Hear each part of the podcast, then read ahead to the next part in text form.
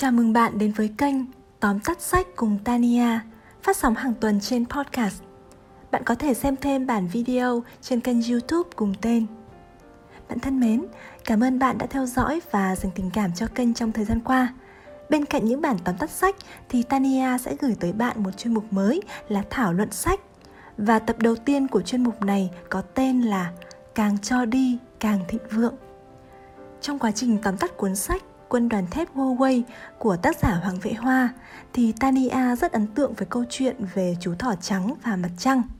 Câu chuyện đó như sau. Có một con thỏ yêu vẻ đẹp thiên nhiên bốn mùa thay đổi. Đặc biệt, thỏ rất yêu ánh trăng sáng lấp lánh trên bầu trời.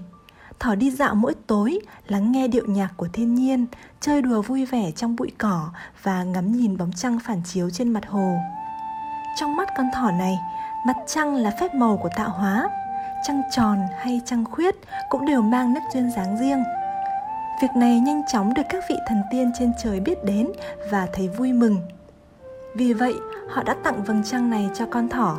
Tuy nhiên, kể từ khi thỏ có được vầng trăng này, tâm trạng thưởng trăng mỗi ngày của thỏ đã thay đổi. Trước đây, nó có thể thoải mái nằm trên cỏ để ngắm mặt trăng biến hóa. Nhưng bây giờ, nó không còn quan tâm đến sự duyên dáng của mặt trăng, mà chỉ nhìn chằm chằm vào mặt trăng như một kẻ khốn khổ mỗi ngày. Thỏ nghĩ rằng mặt trăng này là của nó. Bất cứ khi nào trăng khuyết, lòng nó sẽ giống như bị dao cắt, như thể ai đã đánh cắp mặt trăng của nó. Từ đó, mặt trăng không còn là phong cảnh nó từ từ thưởng thức, mà là tài sản nó phải tận lực bảo vệ.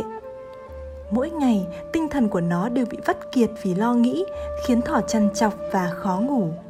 Cuối cùng, không thể chịu đựng thêm, nó quyết định xin các vị thần tiên thu lại ơn huệ này.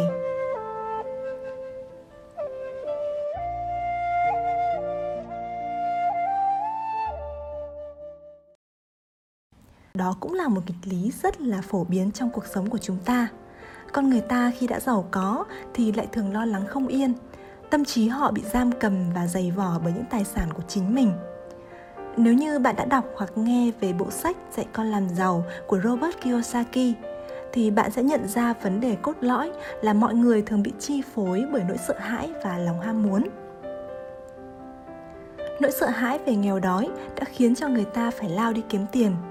Lòng ham muốn khiến họ tìm phương lập kế để kiếm được nhiều tiền hơn, muốn hưởng thụ nhiều hơn. Rồi khi đã có được nhiều tiền, thì nỗi sợ hãi bị mất tiền lại dày xéo tâm hồn họ và khiến cho họ dù trông có vẻ lộng lẫy nhưng tinh thần thì lại ốm yếu với những nỗi lo và áp lực. Robert Kiyosaki nói rằng, vấn đề không phải là bạn kiếm được bao nhiêu tiền, mà là bạn sử dụng số tiền đó như thế nào. Nếu không điều khiển được lòng ham muốn và nỗi sợ hãi của mình, thì suốt đời bạn sẽ chỉ là những nô lệ được trả lương cao mà thôi. Tiền bạc là bàn đạp để theo đuổi thành công và vươn tới cuộc sống tích cực hơn, chứ không phải là thứ thuốc phiện khiến cho bạn theo đuổi để được tận hưởng những cơn say trong sự hưởng thụ xa xỉ. Rồi khi hết thuốc thì bạn lại vật vã thèm muốn, rồi lại đi kiếm tiền tiếp.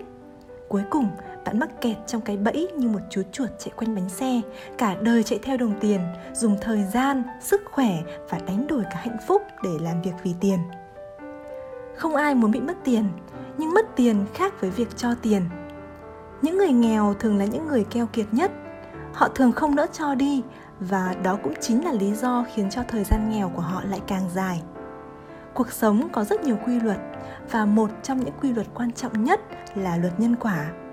Tất cả những điều xảy ra với bạn ngày hôm nay đều là do những nghiệp quả mà bạn đã tạo ra từ trước đó. Những người thất bại thì coi cuộc sống này là một trò chơi đánh cược giữa vận may và rủi ro. Còn những người thành công thì luôn tin rằng mình có thể tạo ra kịch bản cho cuộc đời mình. Họ tin rằng họ có thể viết trước được kết quả mà họ muốn, rồi họ gieo những hành động của ngày hôm nay để dẫn đến kết quả ấy của ngày sau. Khi bạn cho đi kiến thức, thì kiến thức bạn thu về sẽ nhiều hơn.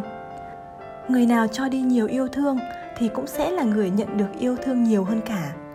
Khi bạn giúp đỡ người khác thành công thì vòng phản hồi nghiệp sẽ tác động trở lại với bạn và giúp bạn cũng thành công. Những người nghèo thường nói, họ sẵn sàng làm từ thiện thật nhiều khi họ dư ra một khoản.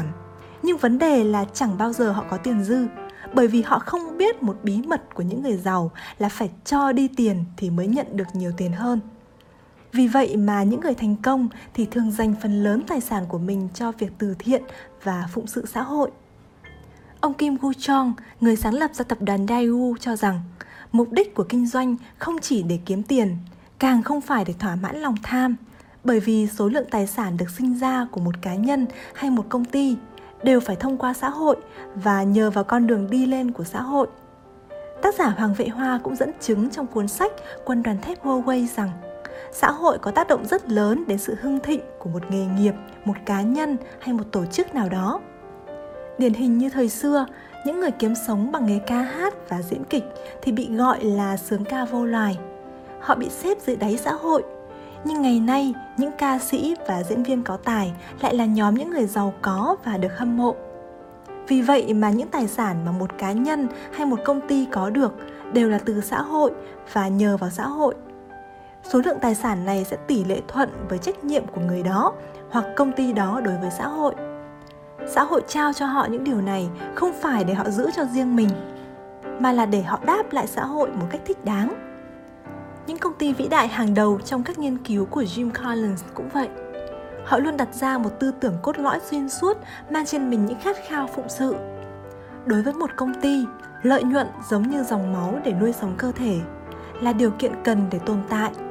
Nhưng để phát triển và trở nên thịnh vượng thì cần một tầm nhìn lớn mang lại hạnh phúc cho nhân loại. Giống như tư tưởng của Huawei, văn minh vật chất khi song hành với văn minh tinh thần sẽ là hai bánh xe đưa một doanh nghiệp vươn tầm vĩ đại.